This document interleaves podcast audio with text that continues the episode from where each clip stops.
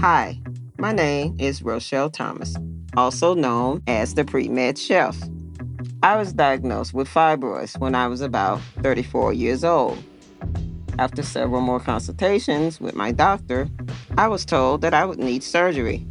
In fact, there were two surgeries in all, and they told me that if a third was needed, they would give me a hysterectomy. That's why I started this podcast.